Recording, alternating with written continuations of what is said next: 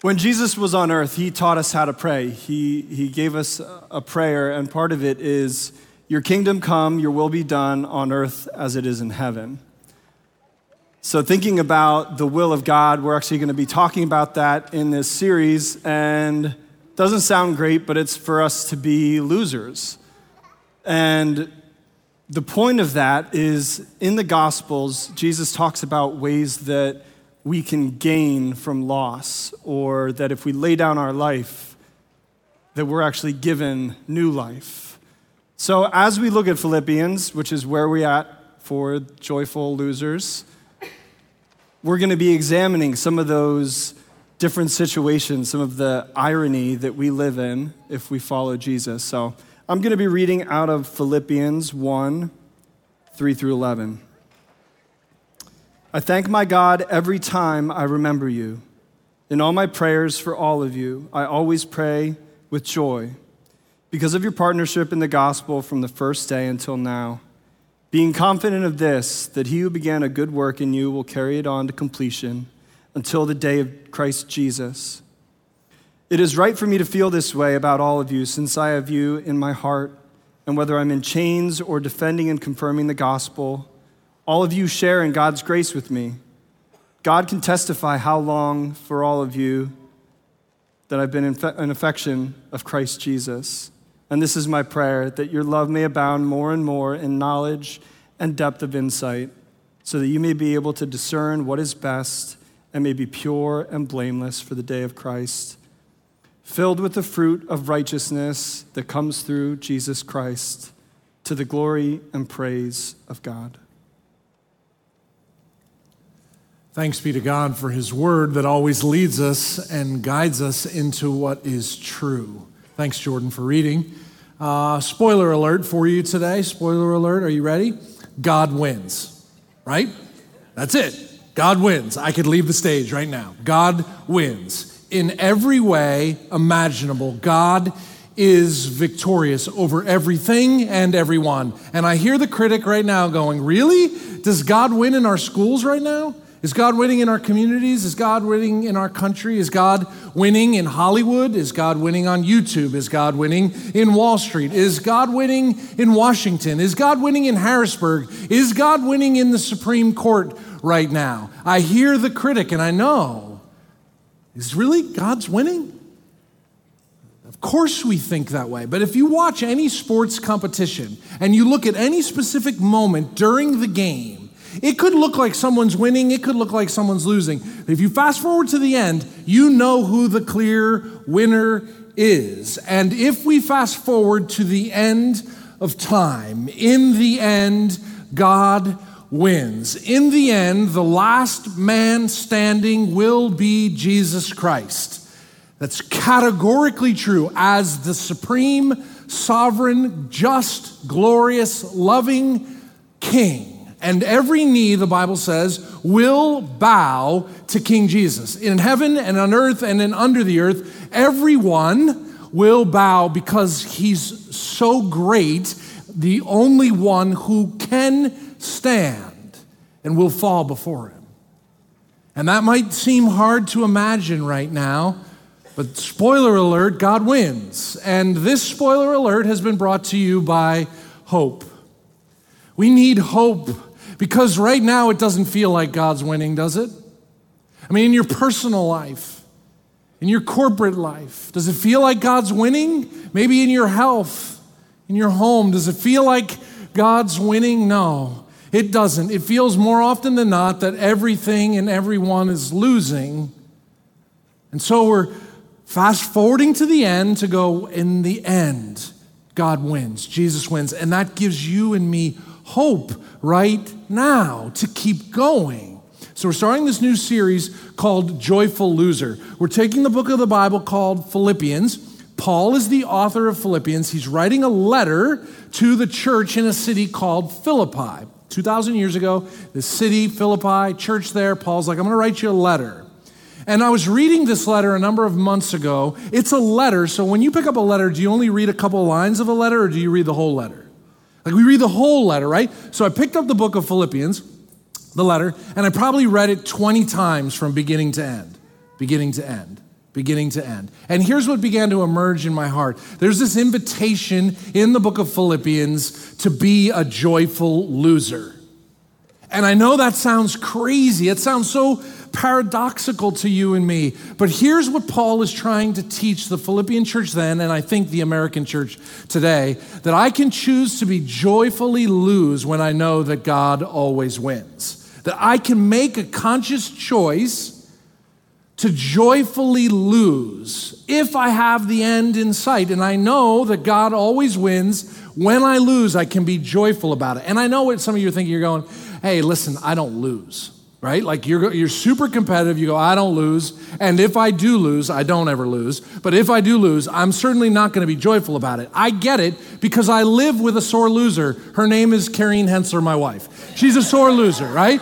I got permission. I asked her if I could tell you this. But my wife is a sore loser. Because here's what you don't know about me probably is I'm not athletic and not competitive at all. When it comes to sports, the most unathletic and uncompetitive person. But I married this woman who is an all state athlete in basketball and soccer, and she is super athletic and super competitive. And we birthed three teenage sons. Well, they didn't come out as teenagers, but we, it came out and all three of them are super athletic and super competitive. So when we go out and play some sort of fun game, like basketball, cornhole in the yard, I'm the one that nobody picks, right? Because I'm like this big, goofy, unathletic, non competitive person.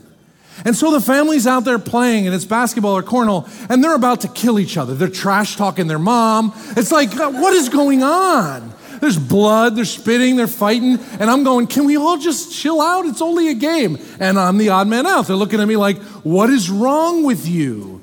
And so, this thought, this notion of being a joyful loser, I mean, if there's anything further from my wife, that's what's further from her. She is not going to be a joyful loser. And it's not because she's so competitive she doesn't care about who she's competing against. She's analyzing everything she did in whatever competition she was in and thinking about how she could do it better.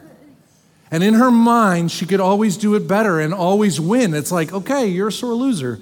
FYI, lady. Like you're, and so I know, I know what it's like with some of us. We go, I, I don't lose, and I'm certainly not going to be joyful about it. But here's the deal spoiler alert you are going to lose. If you haven't lost already today, you're going to lose today. And you're going to lose this week, and you're going to lose this month, and you're going to lose this year. And when you lose, what are you going to do? Cry in your milk like a big Christian baby? That's what some of you act like. What are you going to do when you lose? What are you going to do? And so, Paul writes this letter to remind us of what is most important because in the modern American church, in this church, we don't lose. I mean, how many of you want to lose? Raise your hand. It's like, there's a lot of you that are hyper competitive, and you go, I don't lose, and if I do lose, I'm not going to be joyful. But if we've put our faith and trust in Jesus Christ, the one born of a virgin who suffered under Pontius Pilate, who was crucified, dead, buried, rose again from the dead, ascended into heaven, and sits at the right hand of God the Father, who is going to come to judge the quick and the dead and make all things right and new, if my hope is in him and not in myself, that when I lose, I still win. Would you pray with me? God, would you teach us these truths because all of us struggle with humility. All of us struggle with pride. We don't want to lose. We are strong and smart and capable. We're wise and intelligent and successful. How can we lose? And yet there's an invitation in following you to let go of our sin and shame and let go of our control and trust you because you always win. So, would you teach us these truths today and this summer? I pray this through Christ our Lord. Amen. If you have your Bibles, we're in Philippians chapter 1. It's in the New Testament, electronic or paper copy, Philippians chapter 1. It's helpful for you to know something about Paul, the author of this letter. the one who wrote these words, if there was ever anyone who was ever a joyful loser, it was Paul. If there was ever someone who was a joyful loser, it's Paul. Uh, Paul's like the Elon Musk of his day, the top of the intellectual heap, Ivy League education, hyper successful, passionate, all things religion and philosophy. Paul's off the chart, smart and capable, and he'll do whatever it takes to eliminate any threat to where he wants to go and what he wants to do until Paul meets Jesus. And he bumps into Jesus, and his life is changed because he bumps into someone who's smarter, stronger, better than him. And so he sets aside his comfort and his success and his desires to be, capable in all these other areas, and he starts to follow Jesus and he starts to travel around the world telling people about this greater, stronger God. It would be like Elon Musk giving up Tesla and SpaceX to go tell everyone about Jesus. You'd go, What's wrong with you? But that's how much Paul was confident that he was going to hook his wagon to the winning horse. And whatever it would take, he'd let go of anything and everything to follow this Jesus and to tell everyone about the winning God. And that meant he didn't have a really settled life. It meant he never settled down. There were times that he had a lot of food and times when he didn't have a lot of food. Times where he had a lot of success and times where he didn't. Times where he'd go into town and people loved him. Most times he'd go into town and people hate him. He'd go into town and people would try to kill him. He was arrested multiple times and eventually thrown in jail and killed for following Jesus. And this man, Paul, is sitting in a prison cell writing the letter we're going to study. And he's the one that says, I can choose to joyfully lose when I know God always wins. And if anybody had the right to say it, it's not like he's spouting off talking about this and he doesn't live it. He lost everything, including his life, and he was joyful about it. And I know what some of you think. It's easy to be a joyful loser when you're always a loser. I mean, it's kind of like my kids. They're always like, Dad, it's so easy for you to not be concerned about losing because you always lose. Like, you're a loser. And so it almost think like, okay, you know, maybe Paul's writing this letter to a people, these Christians in Philippi, who are just perennial losers. They're always going to lose. And he's like, okay, everybody, you're always going to lose. So why don't you be joyful? Ding. Like, you think that's what he's doing, but that's not the case. Actually, this city, these group of people are very successful and capable. This place called Philippi is a hub, a winning city. It's very diverse. It's culturally relevant. It's wealthy with agriculture and gold. It's a crossroads of industry. It's a hub, a central place. And if you read Acts chapter 16, go back and look at it this week, you'll see how the church started in this city called Philippi. A couple of God fearing women, these women that love God, they're, they're at a river praying and talking to God. And here comes Paul. Paul tells them about Jesus. These God fearing women put their hope in Jesus. Some of them are very prominent leaders in their community. They put their trust in Jesus, it changes their lives forever. And the church of Jesus Christ is born in this city of Philippi. And once Paul establishes the church, gets it kind of going, he moves off to tell other people about Jesus and start other churches. But as the years go by in this city, among these believers in this church, they begin to experience a variety of hardships. One of the main hardships they face is that they're run by Rome, and they were expected, when they would go to a community event, when they would go to some kind of civic event, they were expected to declare their loyalty to the Roman governor and to call the Roman governor Lord and Savior. It would be like you and me being told today that we have to call our governor and our president Lord and Savior. You see the kind of conflict that would bring to a follower of Jesus who we call Jesus Lord and Savior. Now I'm calling my governor or president. There's this conflict, this hardship that starts to emerge in the church of Jesus Christ in Philippi. They're called to conform to Roman culture in such a way that they have to declare their loyalty to Roman culture and not to Jesus. And that starts to bring tension in the church family because some people are like, we should do this, and some people are like, we should do that. And they're fighting amongst themselves. So now they have pressure on the outside and pressure on the inside, and things are difficult, and persecution is breaking out. And Paul is in a prison cell, and he picks up a pen and writes them this letter and says, I can choose to joyfully lose if I know that God always wins. And as Christians in America today, we're in a similar place. We've experienced so much of God's goodness personally. I hope you have. We've so much God's goodness nationally. And yet things are beginning to change. Last few years, there's greater and greater division, right, in the Church of Jesus Christ among people who say they're followers of Christ. There's division, there's disunity, tons of pressure what to conform to, what to not conform to. And increasingly, the relationship between the state, the United States of America, and the Church of Jesus Christ, that relationship is strained, pulled apart, where in the past we had a closer relationship. There's always been a separation, but a close relationship between church and state. But now that divide is growing wider. And following Jesus runs up against political and cultural pressure. And where's our loyalty? What are we going to do? And Paul reminded the Christians in Philippi, just like we need this reminder, he says, Our citizenship is in heaven. And we eagerly await a Savior from there, the Lord Jesus Christ. And we're in this time in our lives, time in our country, time as followers of Jesus, where there are ways we're going to lose in our personal life, in our civic life, in our communal life.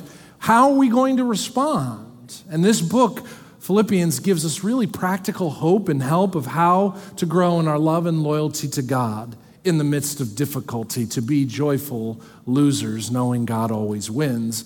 I also know that some of you, when you hear this, go, Well, what are we supposed to do then? We're just supposed to roll over? Like, if, if we know God wins and there's ways we're going to lose, do we just lay down and stop fighting, stop living? Do we just go, I give up? Like, I'm going to lose cornhole every time, guys, so I just kind of throw the bag on the ground? Like, no, nowhere in the Bible are we taught to give up and to give in, to not fight, to not live, to not love. We don't need to have a martyr complex, but Paul's writing these words to equip us into how to live when we know God wins how to live in this world in a way that represents God well and where we can be joyful even when we're losing. So if you have your Bibles, we're in Philippians 1. Paul begins with this very affectionate and encouraging statement. He says, I thank my God every time I remember you. He's thinking of this church, this group of people. I thank my God every time I remember you. In all my prayers for all of you, I always pray with joy because of your partnership in the gospel from the first day until now being confident in this, that he who began a good work in you will carry it on to completion until the day of Christ Jesus. He says, I love you guys and I pray for you all the time. And here's why he says to them, here's why you don't just roll over.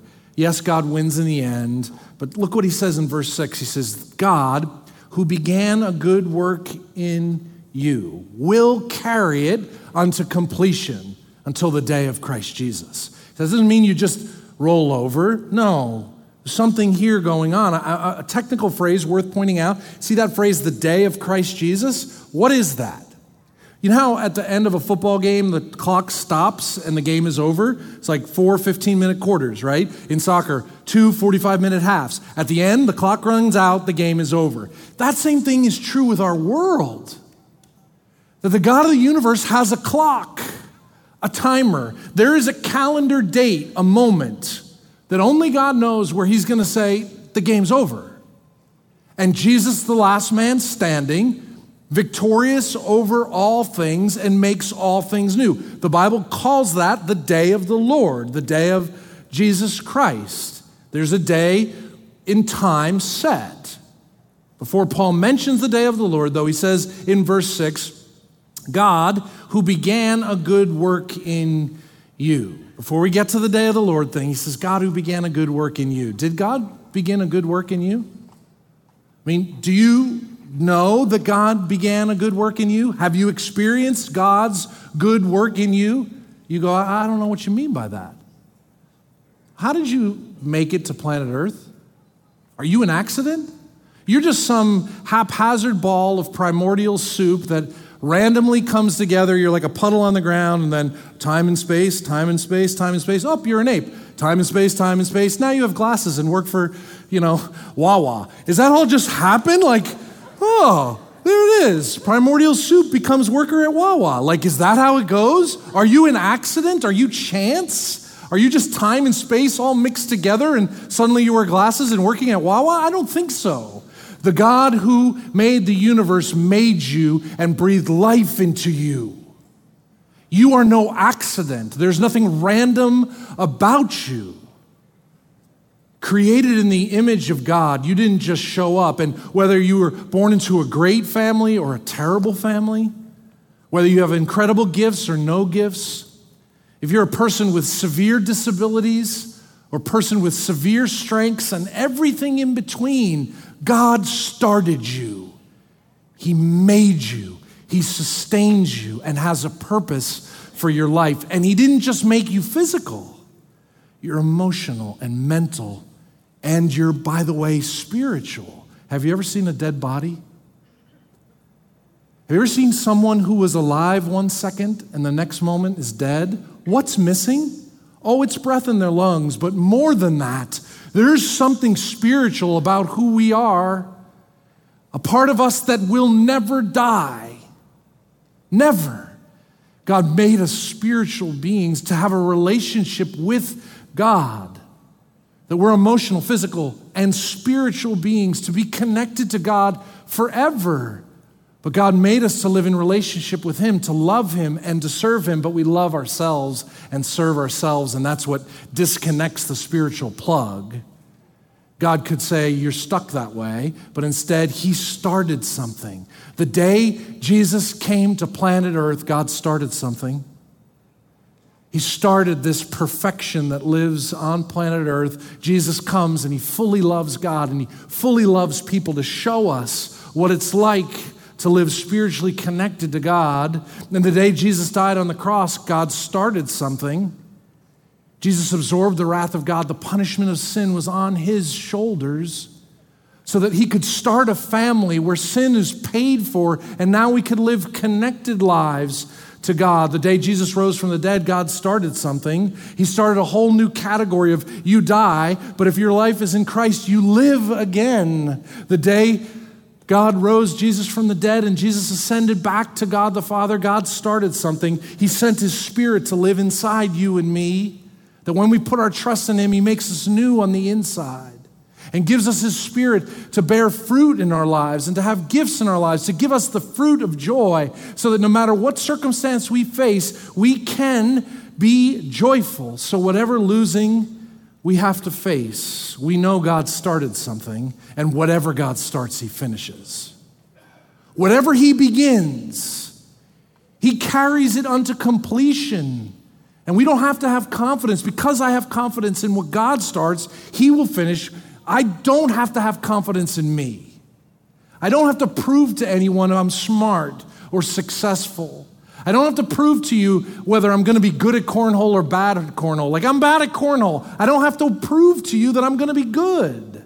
I don't have to prove to you that I'm smart, successful. I don't have to prove to you that I'm sexy. I don't have to prove to you I'm wealthy or anything. I have nothing to prove to you or to anyone else because God started something in me that He is going to finish. And my confidence is not in me, but it's in Him. He's going to carry it unto completion. So even when I fail in my faith and I'm not a joyful loser and I'm sore loser crying in my milk, mm, I'm so sad I lost the cornhole game. Even when I'm like that, I don't have to have confidence in me. I have confidence in God. For whatever he starts, he finishes. Paul begins this letter with great affection and this reminder that he's praying for his friends in Philippi. It's kind of cool to think about someone praying for you, right? If you hear that someone prays for you, does that encourage you? Not send up warm signals. Like, who cares about warm signals? I don't know what warm signals are. Sending fuzzy feelings, who cares? But I'm praying to the God of the universe that hears me and who answers my prayer. Isn't that encouraging when someone prays for you? Paul says, Here's what I pray for you, verse 9. And this is my prayer that your love may abound more and more in knowledge and in depth of insight, so that you're able to discern what is best and may be pure and blameless for the day of Christ Jesus, filled with the fruit of righteousness that comes through Christ Jesus to the glory and the praise of God. See, here's the thing I can be a joyful loser, but that doesn't mean I roll over. My confidence is in God, and now I live to glorify God by loving and discerning. He says, Here's my prayer for you as you wait for Christ to return. Here's my prayer for you that you would glorify God by loving I pray that your love may abound more and more. I don't pray that your knowledge would abound more and more, your service would abound more and more, your purity would abound more and more. No, I pray that your love would abound more and more. Remember, somebody walked up to Jesus one day and said, Jesus, what's the greatest commandment? What did Jesus answer? He said, Love God and love neighbor. That's the most important stuff. This is Paul's way of saying the same thing. You want to know how to glorify God as you wait for him to return? It's all about love. How many of you have been to weddings where they read 1 Corinthians 13? Love is patient, love is kind. Do you know that's a completely inappropriate place to use that text? I mean, it's appropriate, but that's not what it's designed for. It wasn't actually words written for a wedding, it was words written for a church like you and me in this moment. And Paul, in, that, in those words, defines what growing in love looks like. He says, If I speak in the tongues of men or in angels, but I don't have love, I'm only a resounding gong or a clanging cymbal. If I have the gift of prophecy and can fathom all mysteries and all knowledge, and if I have faith that can move mountains, but do not love, I'm nothing. He's saying, if I'm successful, strong, capable, religious, I have all of that stuff, but I have not, no love, I'm nothing. If I sacrifice, give all I possess to the poor, give my body over to hardship that I may boast, but do not have love, I gain nothing. Love is patient, love is kind. It does not envy, it does not boast, it is not proud, it does not dishonor others, it is not self seeking, it is not easily angered, it keeps no record of wrongs. Love does not delight in evil, but rejoices with the truth always protects, always trusts, always hopes, always perseveres. Love never fails. And now these three remain faith, hope, and love. But the greatest of these is love. Paul's holding up a mirror to you and me as we wait for Jesus' return, as we become joyful losers in whatever we face. Our love is supposed to abound more and more in depth of insight He's talking about the kind of love in 1 Corinthians 13 that we glorify God when we love Him this way and we love others. What should you do? Roll over because He wins and we might lose? No, you grow in love. You glorify God by loving. And he adds discerning, verse 9. And this is my prayer that your love may abound, verse 10, so that you may be able to discern what is best and may be pure and blameless for the day of Christ Jesus. Like that you be prepared, ready, that your relationship of love to God and love for other people, there's something about that that grows discernment in you and me. Do we need discernment in this world right now? Discernment is the ability to test reality, reliability, and value. It's to be able to test things and see, man, there's so much confusion. Everything's so complicated. Who do you believe? What news do you watch? How do you know what's fact or fiction, what's right and what's wrong in our current culture? There's so much evil, so much good, and so much confusion, and everything in between. We desperately need discernment, the ability to test what's reliable, what's right, what's valuable, what's solid, what's good. And there's something about growing in love that Paul says you grow in love and you'll grow in discernment the kind of love in 1 Corinthians 13. Because when I love God, I also love what God loves. And when I love what God loves, I hate what God hates. There are things that God hates, and my growth in love for Him leads me to also hate the things that God hates.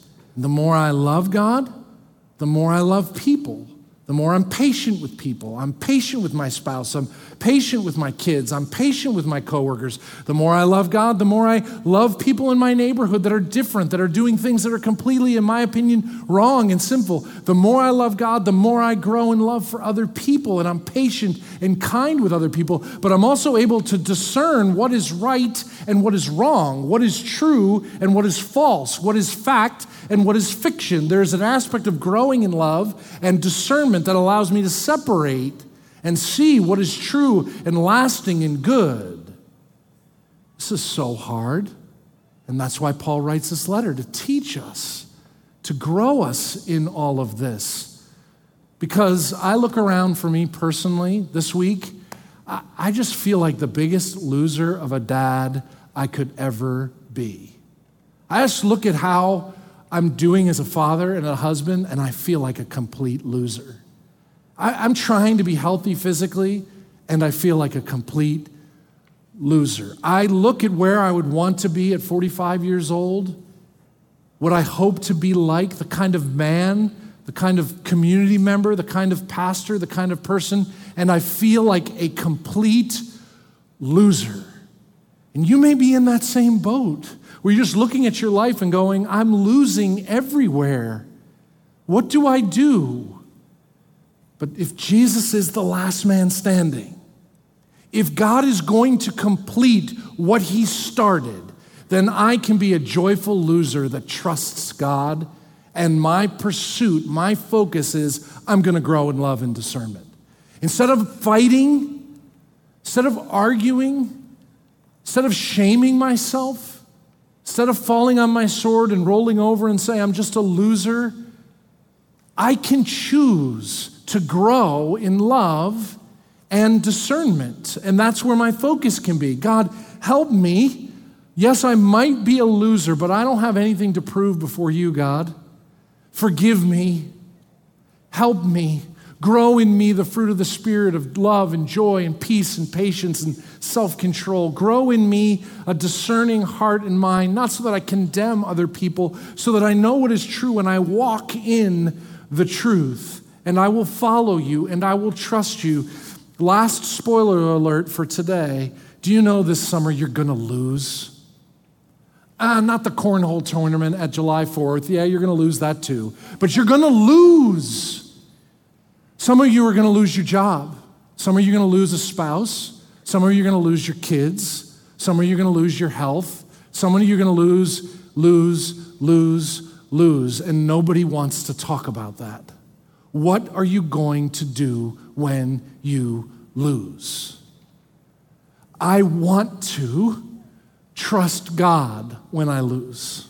I want to be joyful when I lose. I want to grow in love and discernment to be able to see the bigger picture of what's going on. But this is hard, and only with God's help and with the scripture teaching us together as we march through this this summer can we learn these things and grow and be at a place in our lives that whatever happens, we're not a bunch of crybabies.